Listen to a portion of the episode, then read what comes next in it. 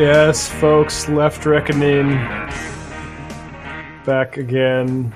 Hello, David. How are you doing? Hey, man, I'm really looking forward to sharing this with everybody. Yeah, we have a, a great discussion with Matt Huber, author of the book Climate Change as Class War. Uh, and right I'm here. nailing that. There we go.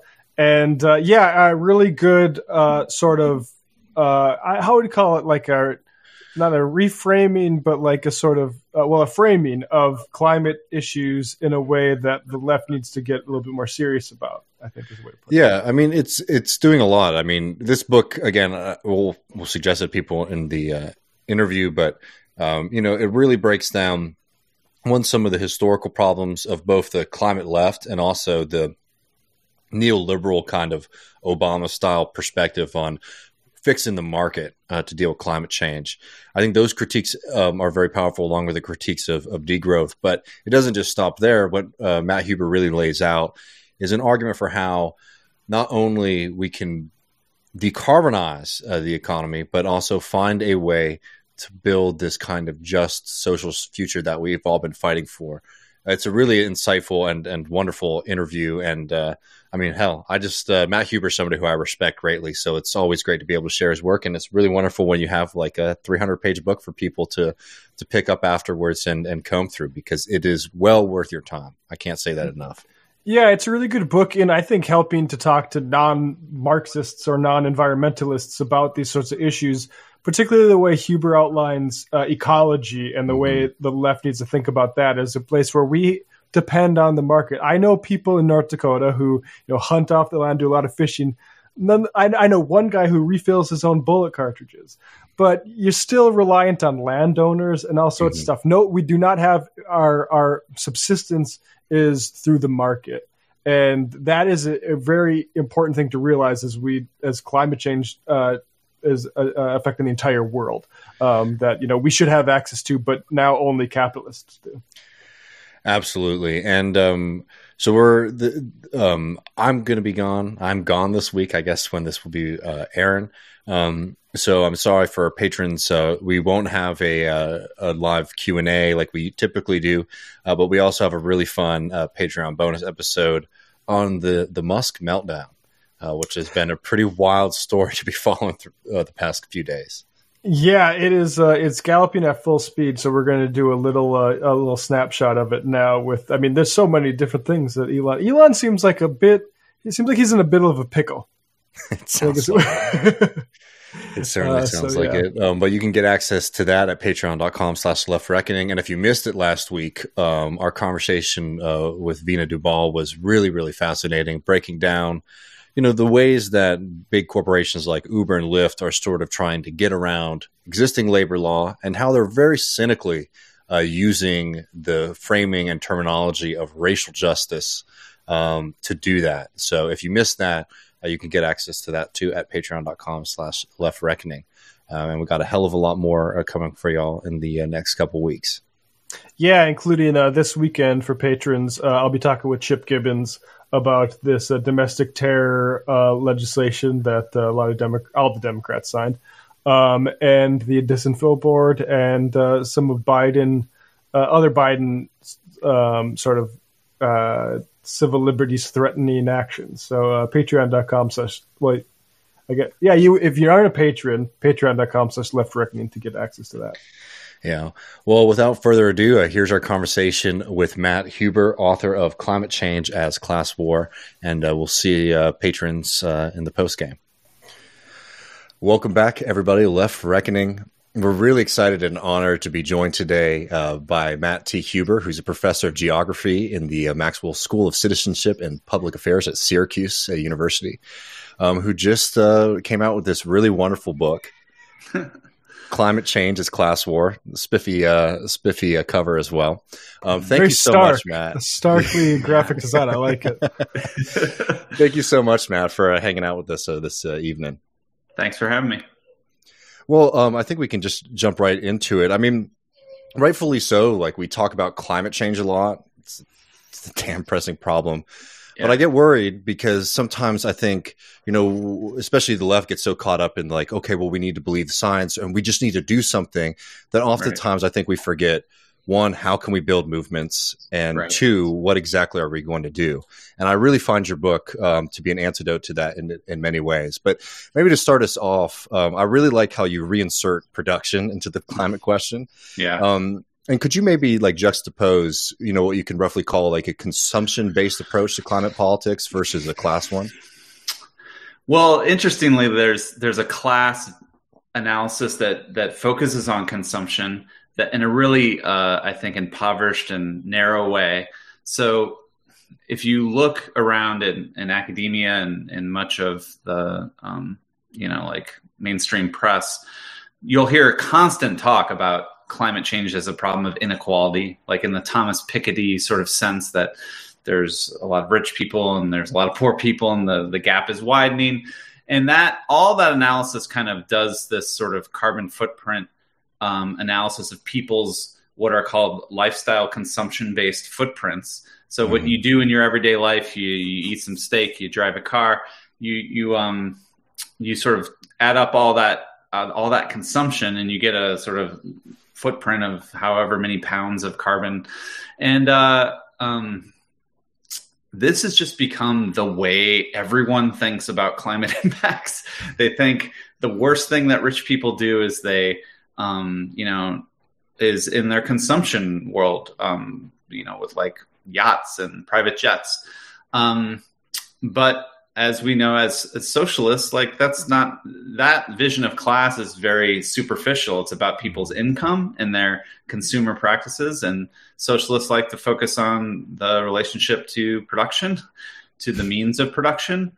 And it really struck me that this is a really useful just like just like the most basic old school socialist way of thinking about class is a really useful way of of looking at the climate crisis because really like in a lot of ways this movement or struggle is really over how we produce um, mm-hmm.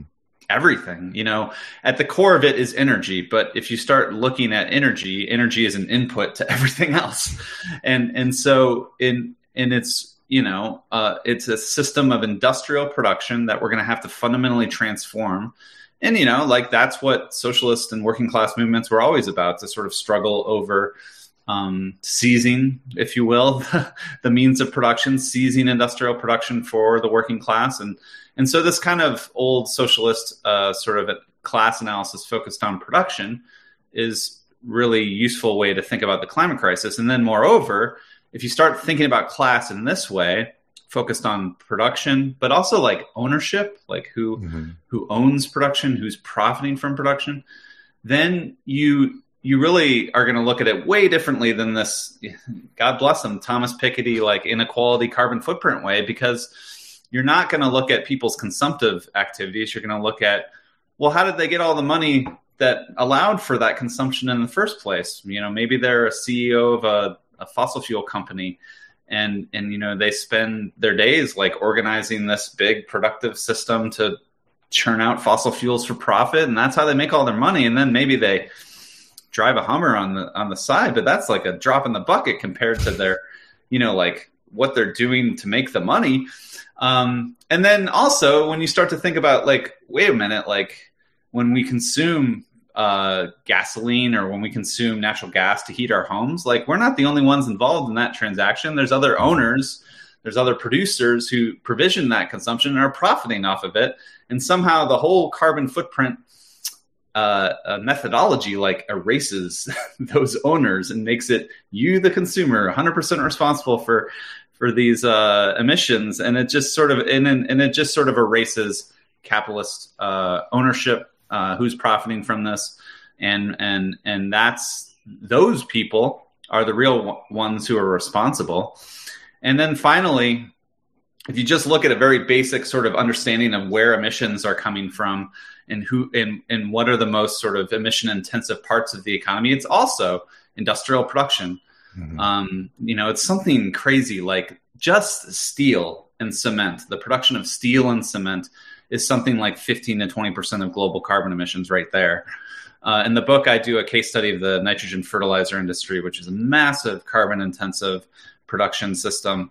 Uh, and then if you look at a sort of uh, global level, industrial production is responsible for about 34% of emissions, which is higher than um, all the other categories uh, that you would look at, like transportation or um, residential um, heating and, and um, agricultural land use. These these other categories. So so from all these different angles, like it's it's clear the real issue here is industrial production, and we need to build a movement that can kind of take control over that system to to rapidly transition away from a fossil fuel based mode of production. So. Mm.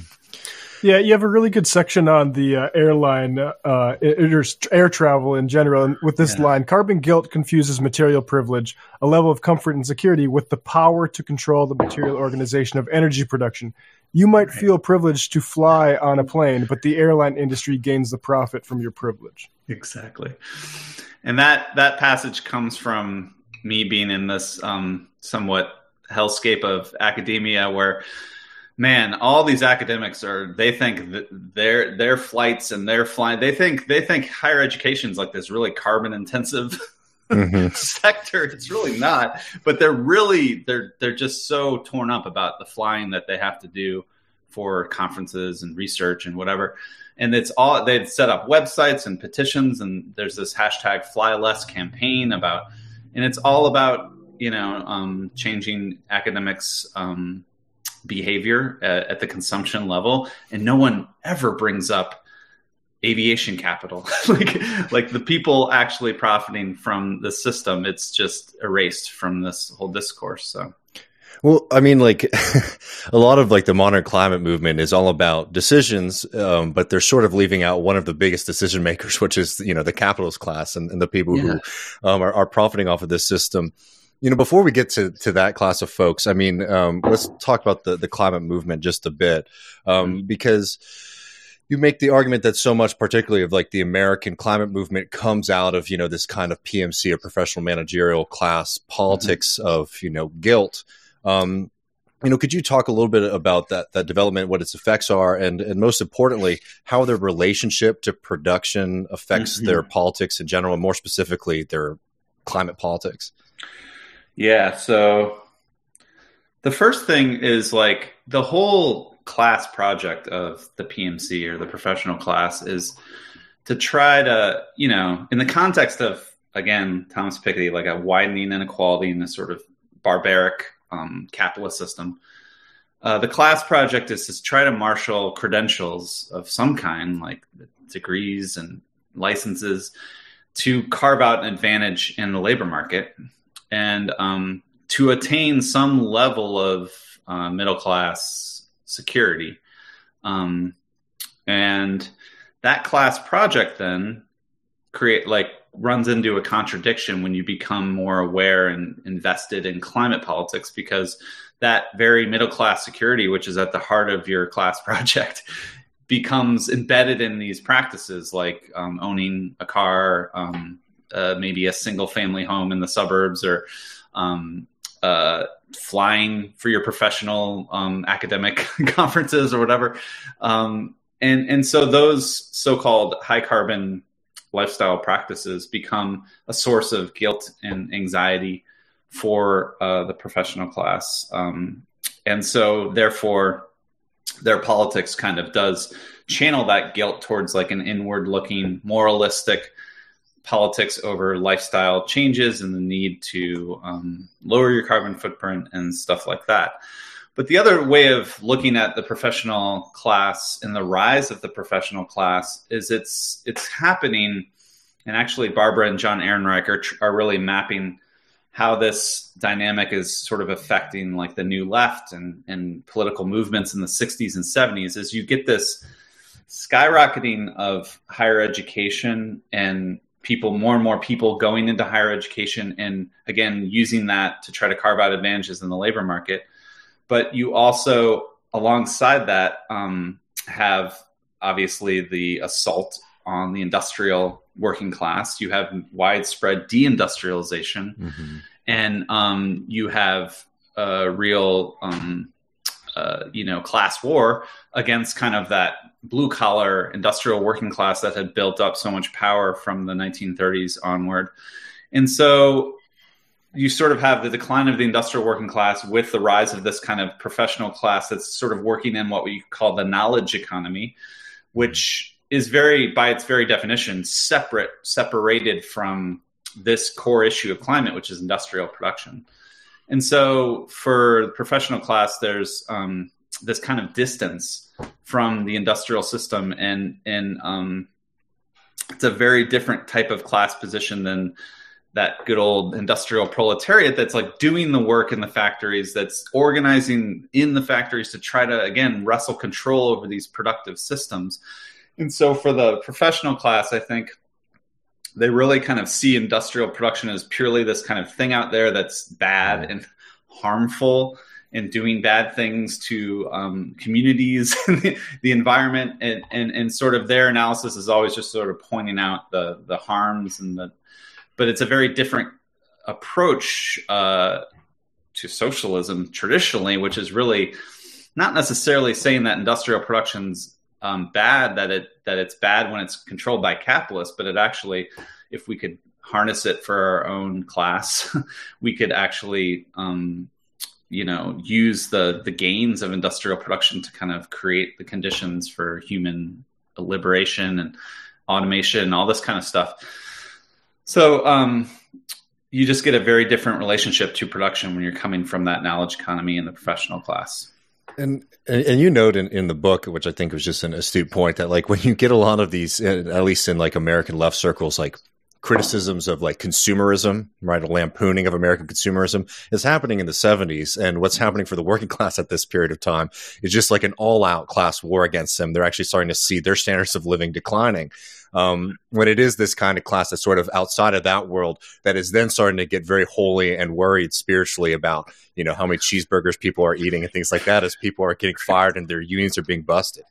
Right.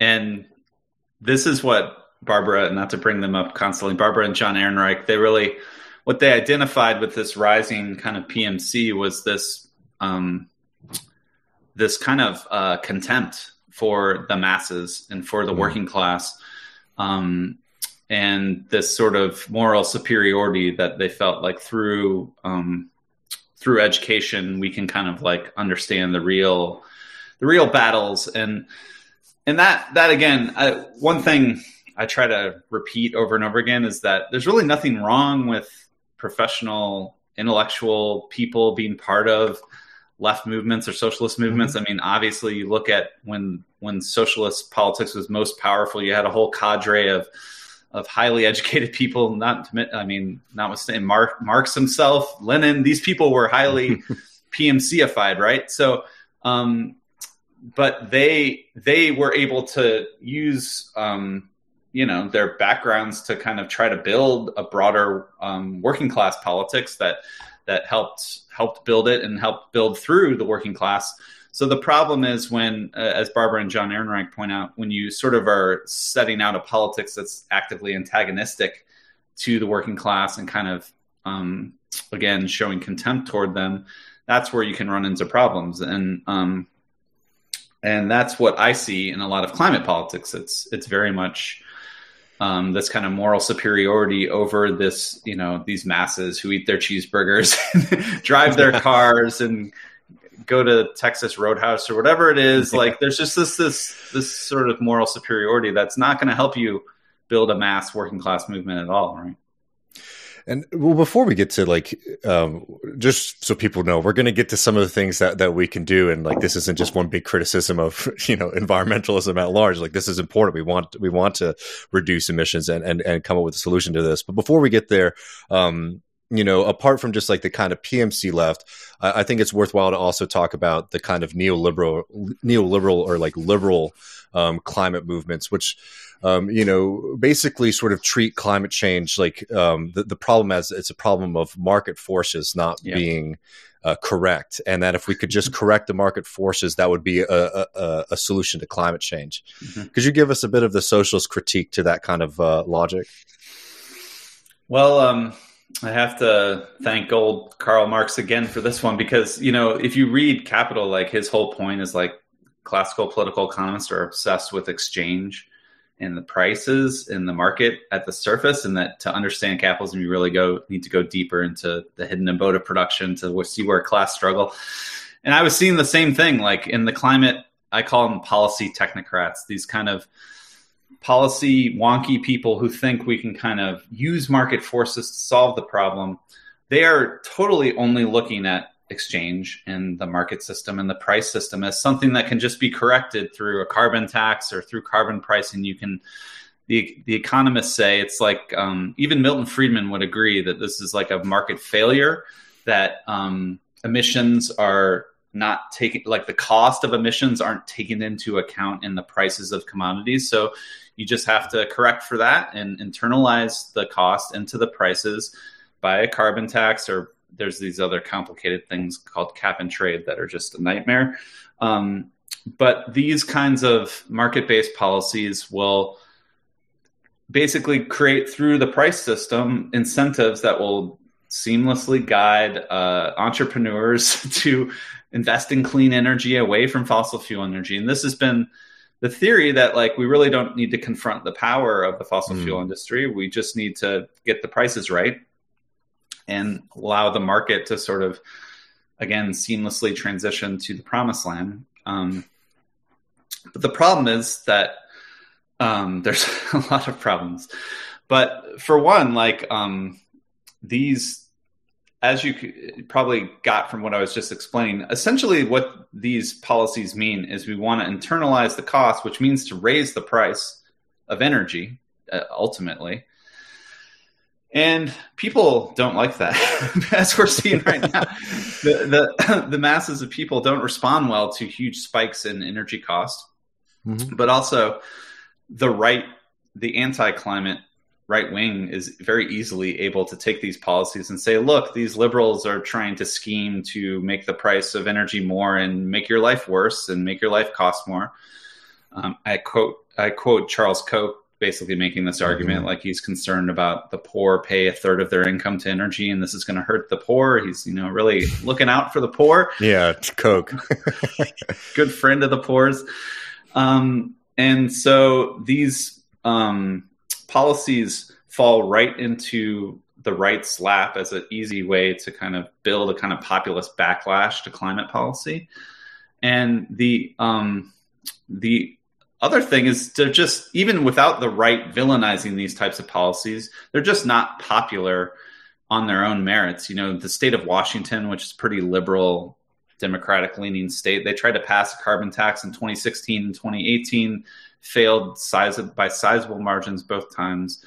Um, and what's really funny is that these policy technocrats they actually think that by making these free market policies they can actually win over the republicans win over the right to like good climate policy and um, this organization I, I, I, hate to mention them um, but i bring them up in the book called the citizens climate lobby they set up this little wonky policy called the carbon fee and dividend that would redistribute the fee to households through a dividend. Mm-hmm. But they are very insistent to call it a revenue neutral policy, which means the fee will not grow government, is how they frame it. And they think that that will help them get Republican support because we all know Republicans don't want to grow government. But anyone that's looking at the climate crisis knows we actually, it's going to take a whole shit ton of public investment and a whole lot of growing government essentially. And so they just like they're trying to win over this mythical climate supporting Republican, and and it's obviously not working. And and and so these yeah, it's it's just it's just very hopeless. And um, the Citizens Climate Lobby has a slogan called "We're going to outsmart climate change." That's and this is this is where the professional class thing comes in. It's like like we're so smart, we can design these really logical, rational policy that will just like fix the market and and it's going to work. And it, it, it, still has not worked. And then whenever people have been able to pass something like a carbon tax um, you see what happens uh, like in france where the mm-hmm. yellow vest movement you get a mass working class revolt because people again people don't want to see their energy costs rise. Even if they're seeing some sort of weird dividend that comes later they don't like raising the price of energy because climate change is not going to win people over. It's not a great strategy at all. Well, it's certainly not a majoritarian strategy, and like you know, I, I, I, you know, I grew up poor in the South. I live in a working class neighborhood in my hometown now, and I talk to my neighbors all the time about this stuff. And uh, you know, I will always remind folks that you know, first of all, most of the people I know just don't vote, um, but they're also very worried of things because they've noted in their life that when politics comes into their life, usually things are about to get worse, not better. Um, and and we'll break down some of the ways that we can can uh, flip that in a second, but one of the things that, that you noted in a, a piece you wrote a little while ago uh, called "Climate Doom Won't Save the Planet," mm-hmm. too, is that um, banks have poured what 3.8 trillion dollars into fossil fuels in recent memory, and those banks expect a return on mm-hmm. that investment, right? So thinking that like even if like even in this best case scenario where, where you're able to get the the tax increase right. carbon taxing, right? Um, there is not the incentive, even within the market, uh, for there to be less fossil fuel production from all the people and all the organizations that are invested in this process. Yeah, yeah. I mean, I, I critique him somewhat in the book, but Bill McKibben has um, done some good work in just showing how many gigatons of fossil fuel still remain in the earth and how much the fossil fuel industry is counting on uh, banking in on that and, and, that investment and and we're seeing now like again um, just with Ukraine and with inflation it's just like climate change is just off the table and it's back to kind of fossil fuel production gone wild and and oil gas and coal firms are seeing mm-hmm. just windfall profits right now and one of the the real issues that we're facing is that we keep we keep just thinking like the market will solve this but like if we keep leaving it to the market this is what happens you get mm-hmm. windfall profits for the very industries that we need to transition away from and it's it's it's so clear it should be so clear that we need to like take some sort of social control over this energy system to guide it towards where we need but um, no one's willing to it's just ideologically impossible to even con- like contemplate that. Just mm-hmm. like Pete Buttigieg said, like there's no way we can government can produce this baby formula. Like that's not allowed, right? It's it's it's the similar thing. It's just like we're just going to let the world burn because we can't violate the property rights of private capital who control the energy system, and they're going to keep controlling it and profiting from the very energy that's burning the planet up and going to make uh, could make life uninhabitable for many humans in in this century. So it's just it's the way we just cede uh, everything to capital in the market and act like we can't control it. It's just it's depressing to me. As someone who has a six year old girl. Oh, yeah, no.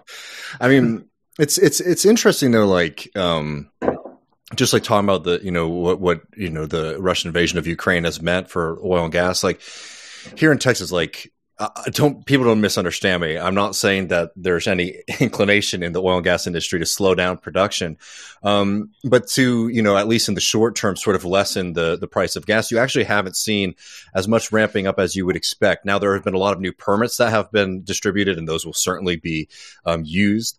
Um, but th- the point is, is that while all of these uh, fossil fuel corporations are raking in profits right now, what are they doing with it? They're actually distributing it to their shareholders and their investors in, in the form of dividends. And the point here is yeah. not that, oh, the fossil fuel corporations have gone woke and they're trying to keep the oil on the ground. Um, it's that finance is the master of the beast. And until you start to deal with that master, you're not going to get close uh, to dealing with this problem. Right. There's, you know, you've probably heard of BlackRock and Mm-hmm. They've been trying to set up what's called ESG investing, environment, social governance investing, where it's going to like the world of finance is going to try to make sure that all these firms are taking the risk of climate change into account and and we're going to not invest in in fossil fuel projects and all this kind of stuff. A few months ago, a bunch of um, Texas uh, energy firms and I think even elected representatives basically try, started a petition that that basically accused Larry Fink of BlackRock of of boycotting illegally the fossil fuel industry, and they were going to take action and just basically try to get all of these Texas entities out of BlackRock and and he freaked out and was just like, "I just want to be clear. We like fossil fuels. Everything's fine." and it just shows like the like this is not the answer. Larry Fink and BlackRock are not going to save us. Um, no. so. Um, well, unless you had something, Matt, um, I was hoping to get to, to degrowth a little bit before we get to the, the more hopeful bit of, of the book, um, because I think yeah. that, yeah, I think just maybe a little bit before degrowth, kind of to set the table for that. Can you just go through e- the concept of ecology and how to sort of combine that with a, a Marxian class analysis? Hmm. Very nice. Um, so, e- ecology is essentially like the study of life and its webs of relations that make life possible. Um, and and obviously, typically, it's been it's been used to study um, non-human ecosystems, like you know, like um, wolves and the, the what the wolves eat and the, the plants that they rely on, like the web of life. And um, but uh, you know, like we are we are animals, we are uh, living beings within ecosystems, and um, and so I think from a, a, Marxist perspective, again, Marx is very clear that like humans have to produce and reproduce their material existence in a very kind of ecological way. Um, but you know, unlike animals that really produce their subsistence directly through nature, like what humans do, that's really weird. Is we um, basically uh, force all the humans off any guaranteed way to make a living off of nature. Uh, in other words, we dispossess the bulk of humans from the land, and uh, and and through a process of enclosure, sort of privatizing the land, pushing all these people off of it. And this is a process Marx called proletarianization of kind of turning uh, peasants and other indigenous peoples and people that are rooted in the land, basically violently tearing them from the land to turn them into uh, basically people that have nothing to sell but their labor power to survive on a market. And you know, again, you don't see that nature. You don't see bears uh, privatizing the means of fish production and forcing the other bears to work for wages to access the fish.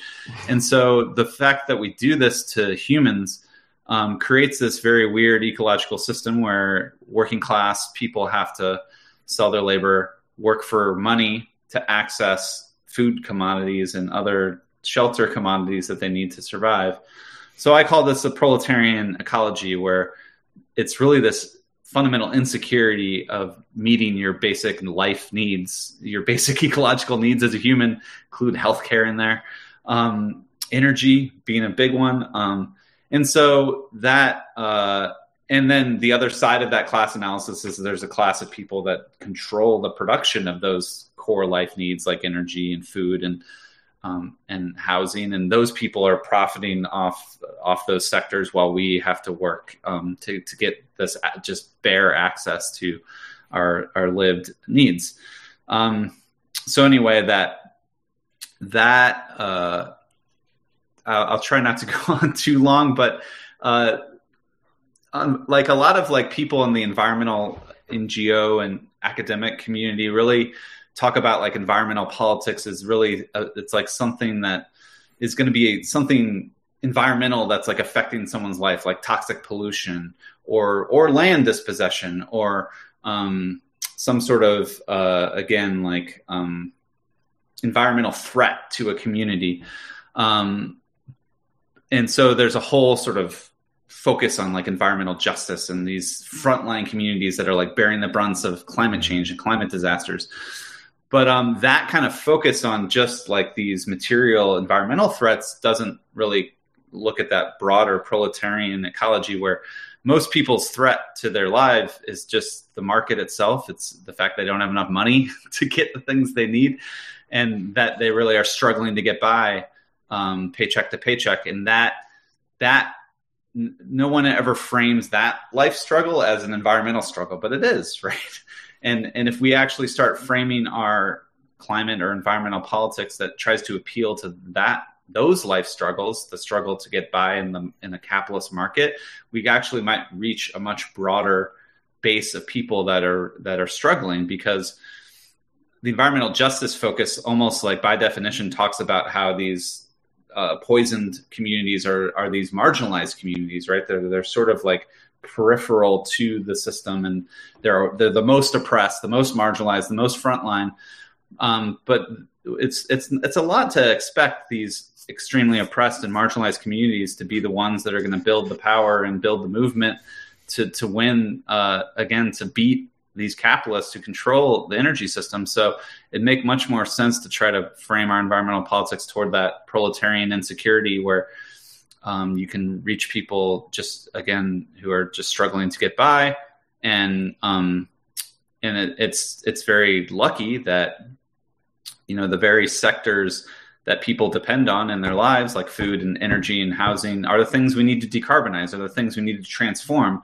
And instead of being those climate wonky people and saying we're going to internalize the prices and make stuff cost more, we say like we, we give you better access or even decommodified access to these these basic necessities of your life. Um, which uh, I think the Green New Deal was like a first cut at trying to sort of think mm-hmm. about. I mean, Medicare for all is decommodified access to healthcare, but we could think about doing that for things like energy and how public housing and um, and um, maybe even food.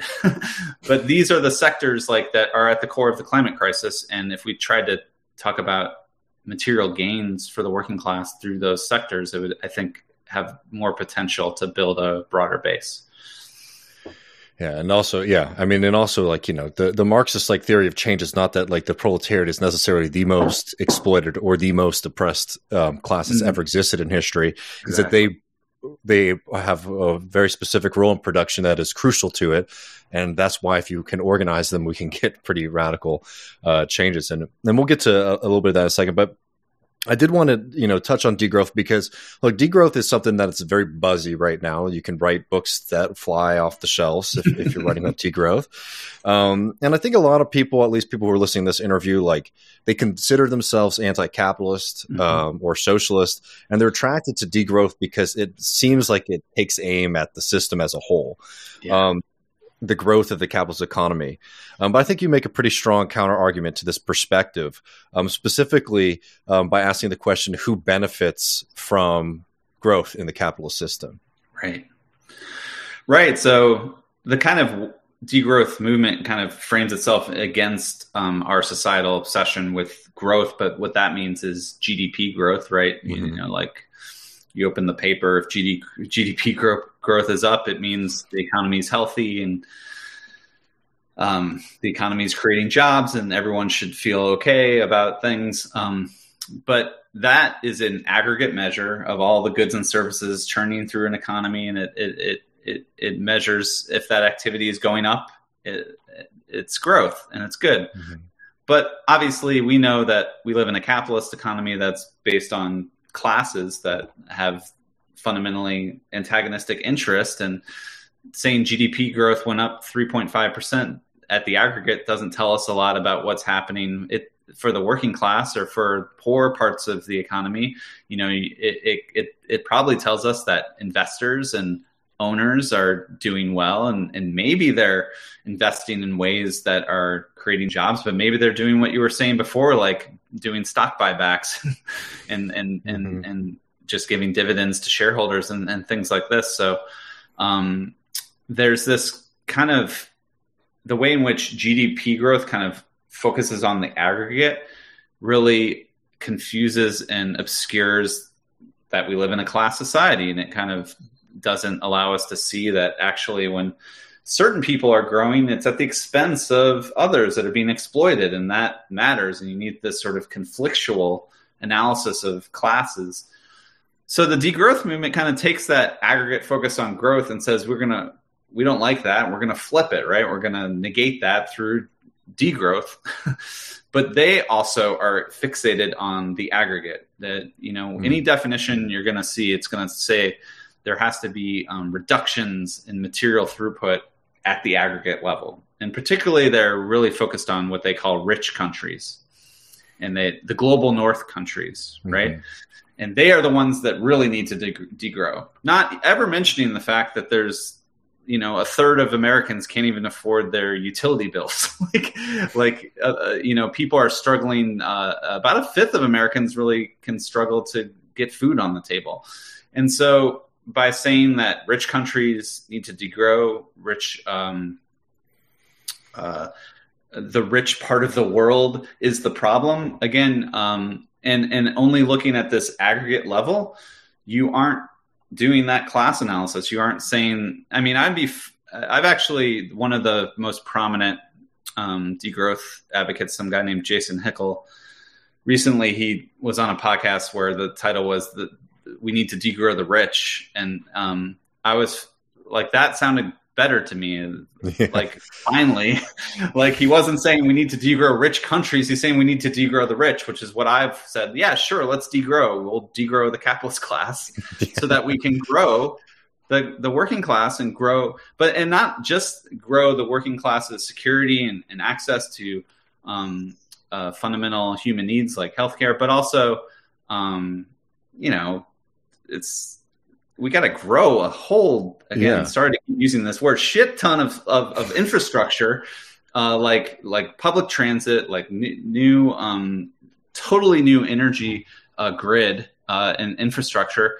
Uh, to solve climate change, and it's going to mean a lot of industrial growth, the things environmentalists seem to hate the most, right? It's going to be building a whole lot of stuff, building a whole lot of new stuff, and um, and uh, that's growth, right? And and then so if you bring this up, they'll say, well, of course we want to grow some things, but um, then you ask, why is the whole messaging on D, which means less, and why is there just this fixation on the politics of less? Why is there's this slogan? Um, CNBC did a whole profile degrowth and said the slogan is how to live better with less, right?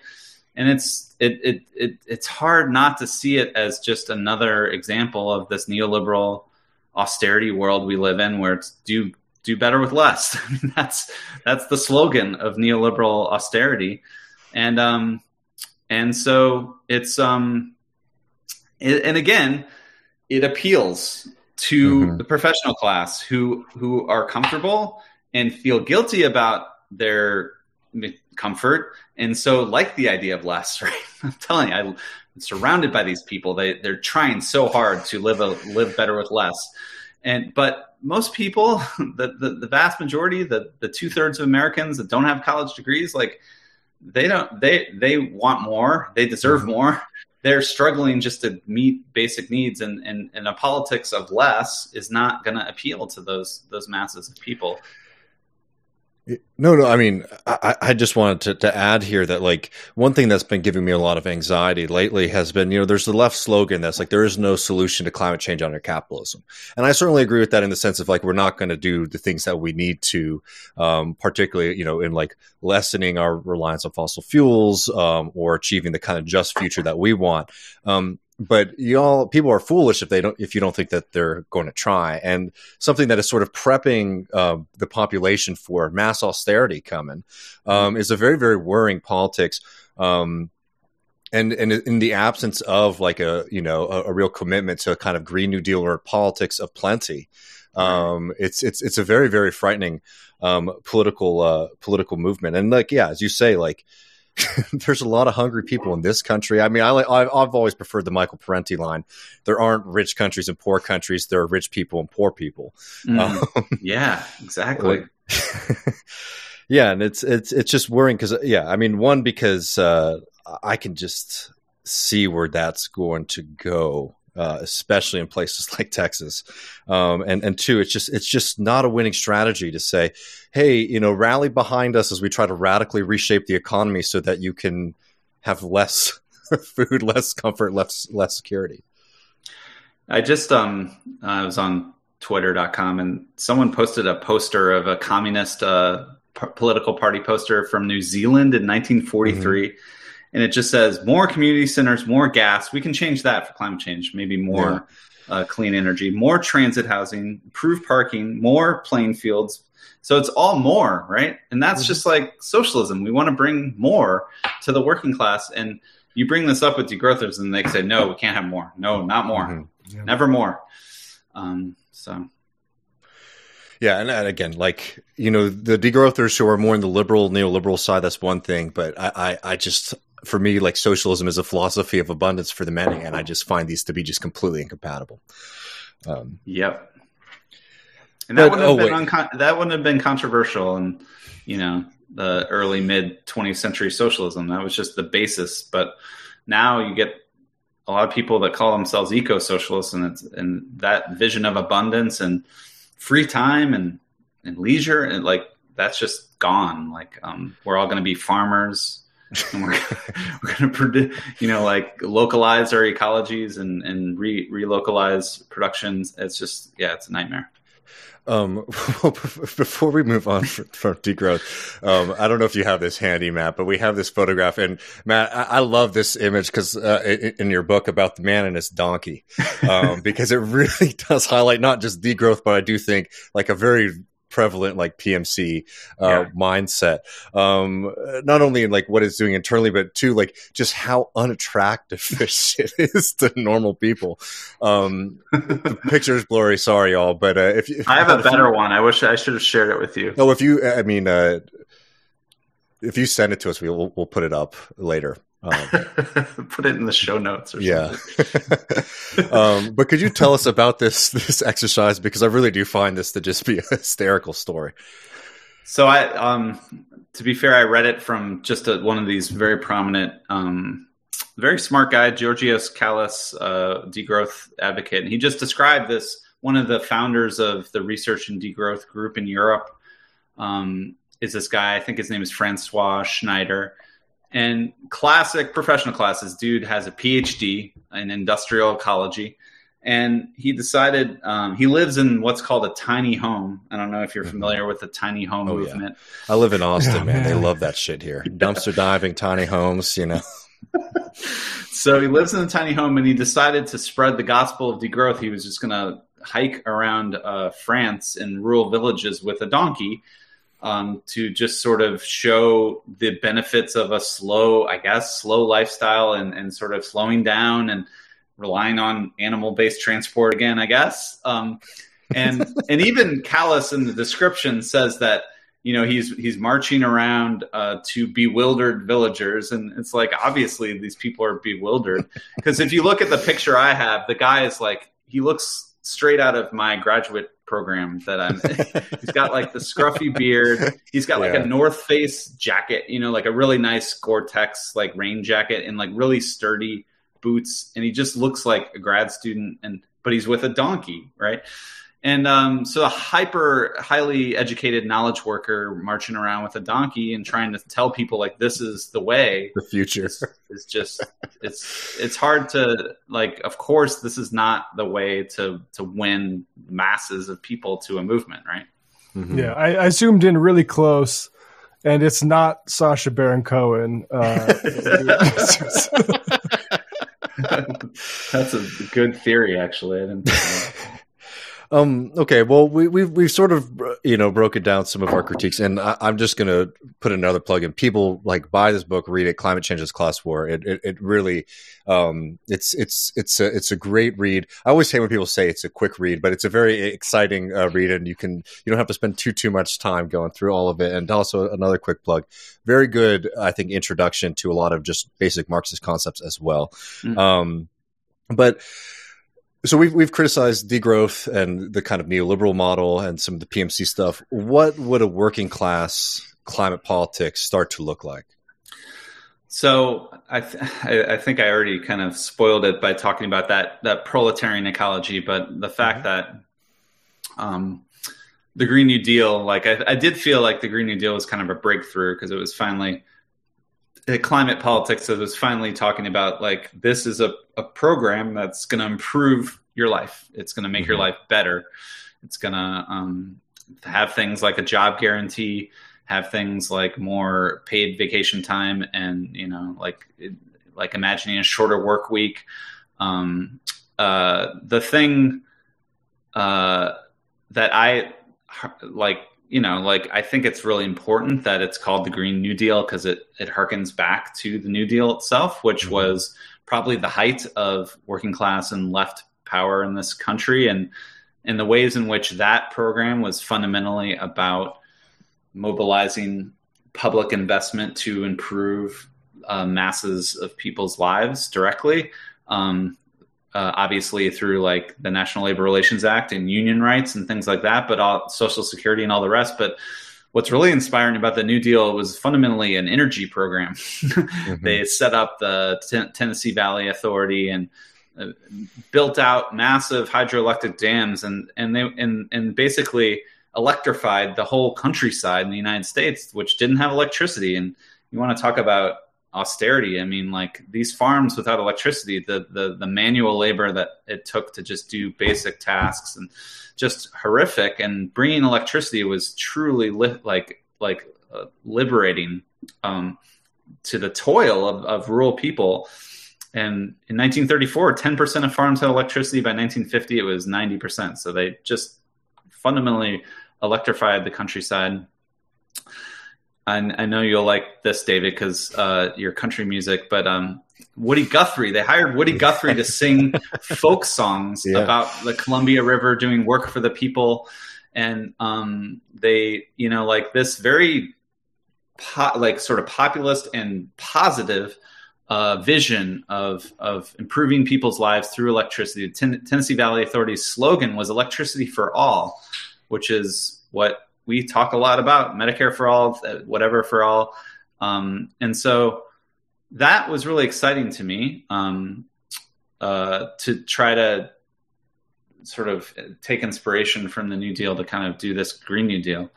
Um, of course, the the problem is that for the kind of Green New Deal theory of change, the whole theory of change is like you're going to start to deliver these material benefits to people's lives under the name of climate action and then you're going to start to build uh, support for those types of programs and you start to stitch together kind of popular majorities. And and and I think they were hoping that they could sort of start start to build a kind of left realignment of politics like we saw in the 1930s or we saw a rightward realignment in the 1970s and but if but if you don't win power and you aren't able to deliver those material gains um, no one's going to believe in the Green New mm-hmm. Deal. Mm-hmm. No one's going to think it's uh, it's realizable, and uh, and people are just going to be um, cynical and resign that this is not really going to happen.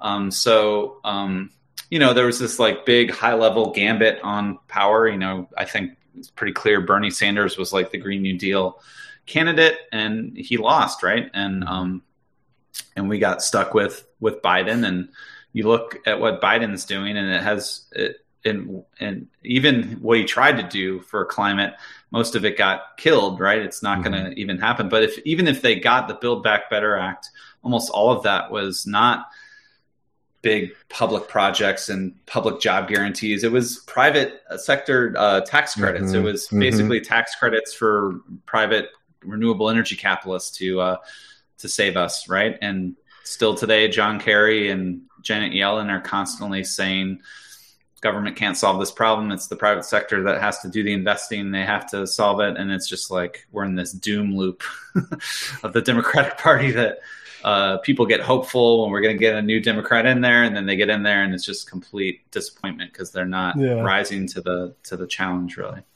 imagine Pelosi in like 1930 being like the green the, the dream, the new dream, or whatever it's called.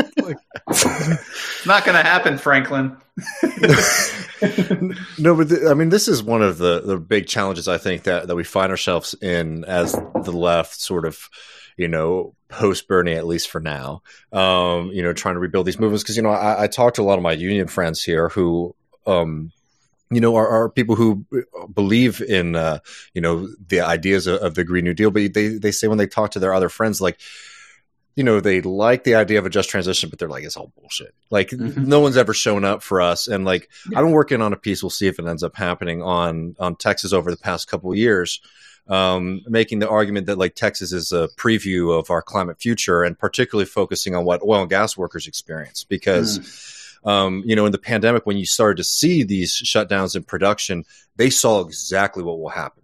Right. Yeah. Yeah. Exactly. The CEOs are taking care of the people who work in the offices or Houston are taken care of and fuck y'all, you know, figure out something on your own.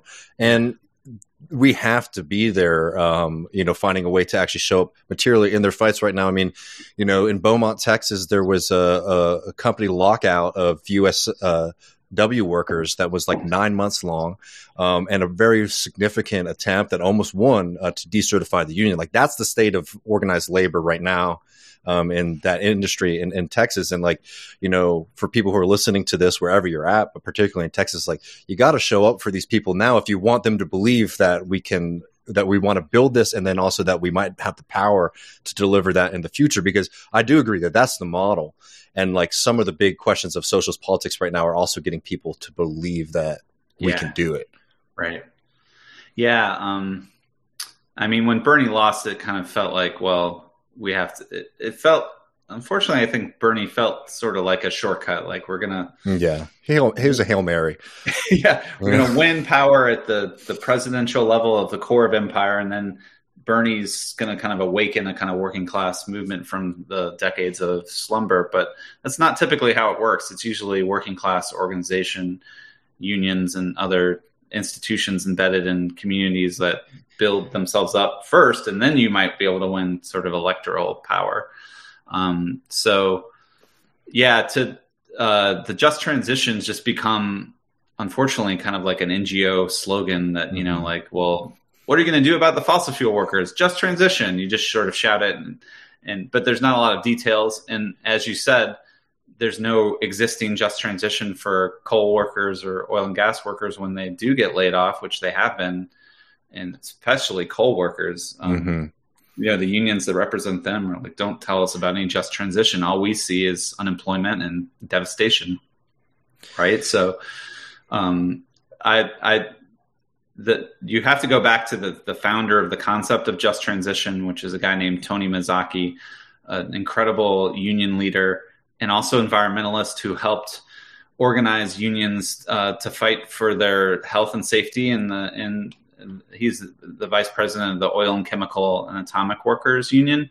And he um, basically built a mass movement on uh, basically toxic exposure in chemical factories in the workplace and helped pass basically single-handedly with his union helped pass the um, occupational health and safety administration. Mhm. and um, he came up with a just transition in the early 90s uh, he had this hilarious way of putting it that he said um, we should treat workers as well as we treat dirt. Because the epa set up superfund things where they clean up they put all this money into cleaning up the dirt and they invest in, in cleaning up the land. But what about the workers who are left behind from these toxic uh, industries? We should take care of them as well as we take care of dirt but he had a model for his idea of a just transition that he lived and he experienced, and it was the GI Bill.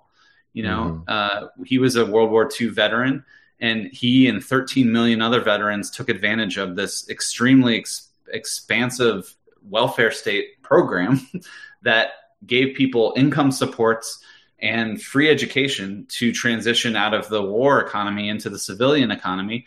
And that he said, if we can do that for veterans, we can do that for people in these dirty industries and, and actually give them real material uh, support to transition them. And so he envisioned like a, a real serious expansion of the welfare state to transition workers. And I, I do think if, if we were to set up something like that, workers would Mhm. Believe in a just transition. But that, as you all know, that takes power to to win that kind of just transition where you would vastly expand the welfare state. But if we could do that, that that would be the type of thing that could actually convince these workers that there is something called a just transition. Well, uh, um, you, you make this argument in, in the book, and you know, in, a lot of ways, it's obvious because when we're talking about climate change, um, you know, what's creating that? It's the way that we are producing energy and doing that kind of socially necessary work, getting people to work, keeping the lights on, keeping your house warm, cooking your food. Yeah. Um, and, and you make the argument that you know we really need to be talking about uh, public power. Um, You know, could could you sort of break down one why it's so important? Um, you know, as a transition model, and also like what that really means in in, in practice uh, too. Because when people hear public power, they just think of utilities, right? And, and you're Mhm. talking about something very different here. Mm-hmm. Well, to take a step back, like mm-hmm. essentially, like climate and analysts know, like to decarbonize our economy, it sounds like we have to change everything. It's going to be so complex and crazy, but it actually is really simple. we have to basically decarbonize the electricity sector. That's mm-hmm. the core. And then you so called you electrify everything else, like the things like the cooking of the food, the, the driving, if we can get electric cars, um, public transit, uh, you know, you can actually move towards electric sources of heat. You can move towards electric uh, industrial applications. Um, and so this electrify everything strategy basically means that electricity is at the core of mm-hmm. um, the whole the whole struggle, right?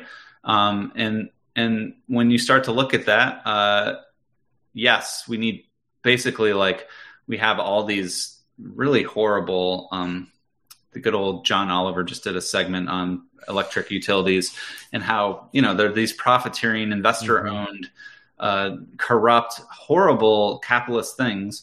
And so, we public ownership of, of these utilities would um, be one way to kind of start to make these electric utilities where their primary goal is not profit and shareholder wealth, but like decarbonization. And also, I would add like trying to deliver cheaper energy mm-hmm. to because that's I didn't mention that that was the big thing about the New Deal. They weren't just about delivering energy to the farms; they were about delivering cheaper energy um, and that's super important.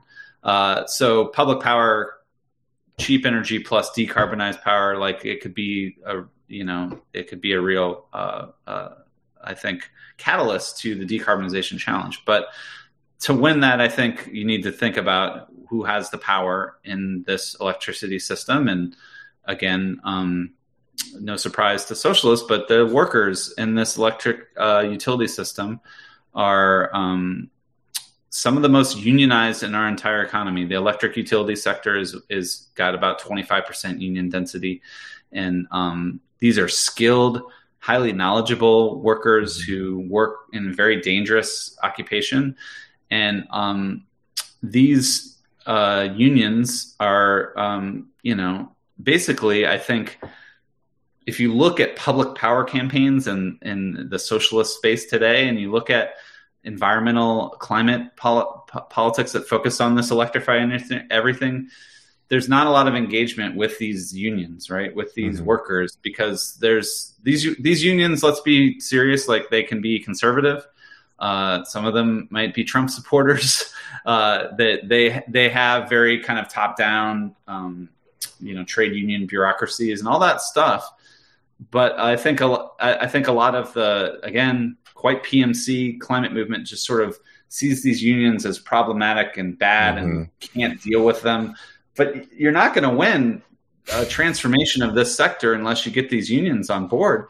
And so um, we really need a strategy to to engage with these unions, win them over, but also um, put them at the, at the in the driver's seat of kind of the policy directions and the kind of and again, because these workers know more than any of these NGO types about how electricity works. They really know, and they also really care.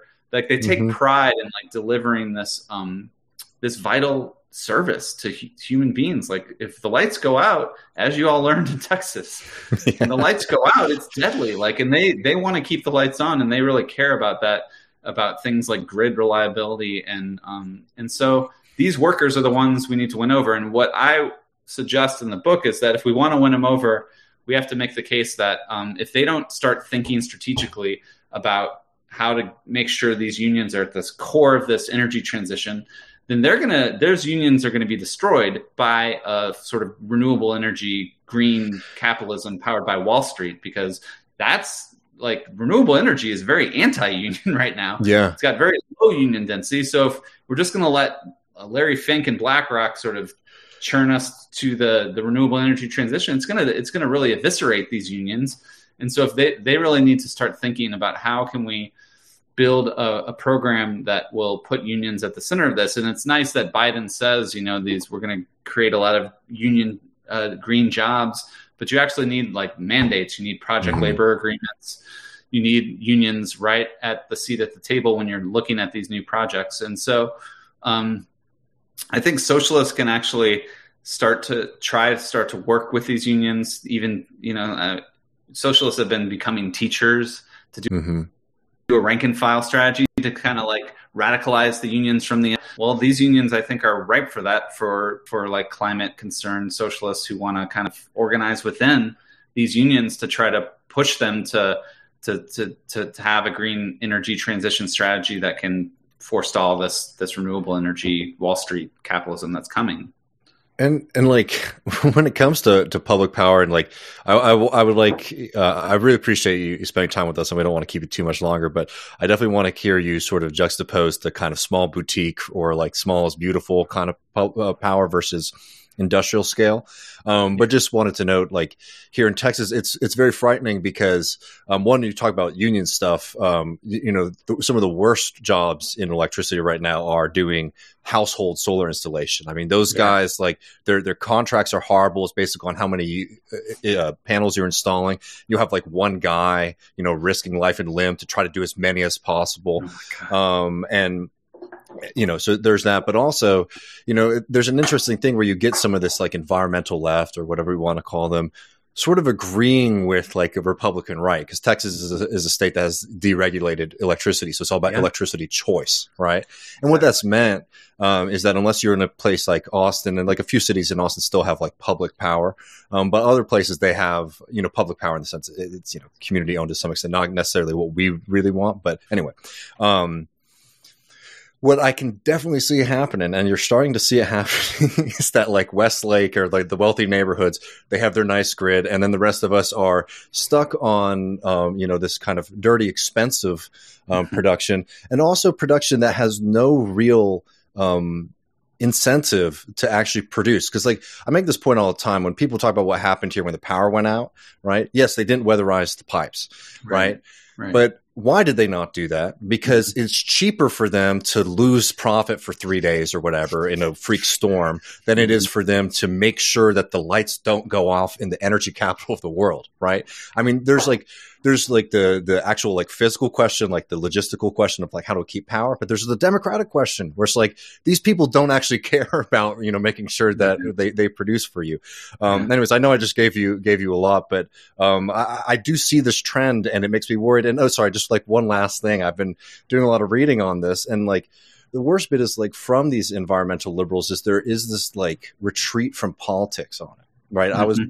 I read a piece in the Houston Chronicle a couple of years ago, and it was like, you know, oh, there's been a big boom in household solar, and they were interviewing people, and the guys were just like, yeah, I don't think the government's going to do anything, so I'm just going to do it for myself, and like totally. that's doom politics right there. That's end of the world kind of stuff.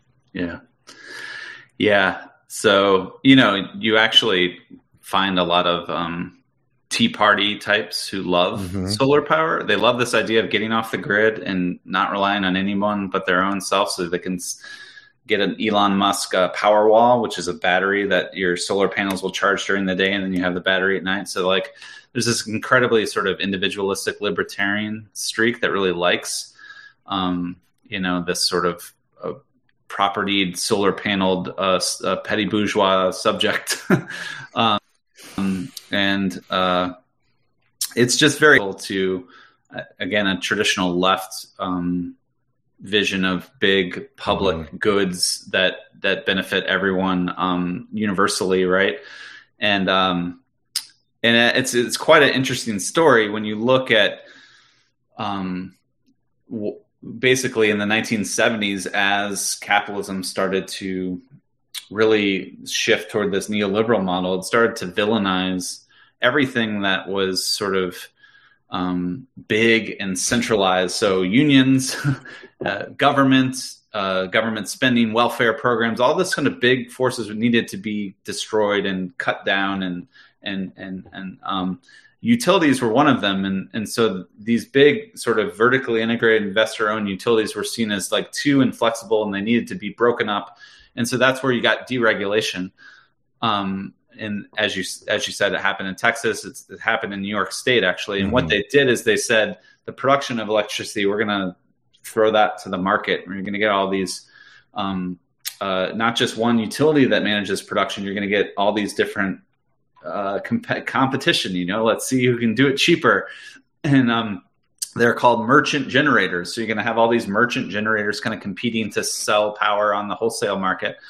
And that was what allowed uh, small scale renewables to enter the market was deregulation by um, making it viable for these small scale generators to get into this highly competitive market. The other thing, um, wrote a piece with Fred Stafford about this called "In Defense of the Tennessee Valley Authority," and um, we've learned that there's this insane. I mentioned before Biden, all his mm-hmm. policies, tax credits, but there's this long history of the only way we incentivize renewable energy production in the United States was through very lucrative tax credits. Um, uh, so essentially, like um, wherever you have renewables development, um, it doesn't make sense for public power or public like the TVA or any public entity to do these because they can't get the tax credits. Only private capital can mm. take advantage of those. And so, uh, and what they do is they sell the tax credits to what are called tax equity investors, which are the most ri- the richest people on the planet, like Warren Buffett and Bank of America, Goldman Sachs, and the people that can really they're really looking for tax shelters, looking to shield their income from tax uh, from taxes. Uh, Warren Buffett famously said, "The only reason to build a wind farm is to get the tax credit. It's the only reason we do it." Mm-hmm. and uh, so, you know, you may have heard like Nebraska is 100% public power, but 100% of the solar and wind production in Nebraska is private, mm-hmm. and all uh, it's all done by these merchant generators, what are called independent power producers, um, and they're selling into these public, uh, publicly owned grids, right?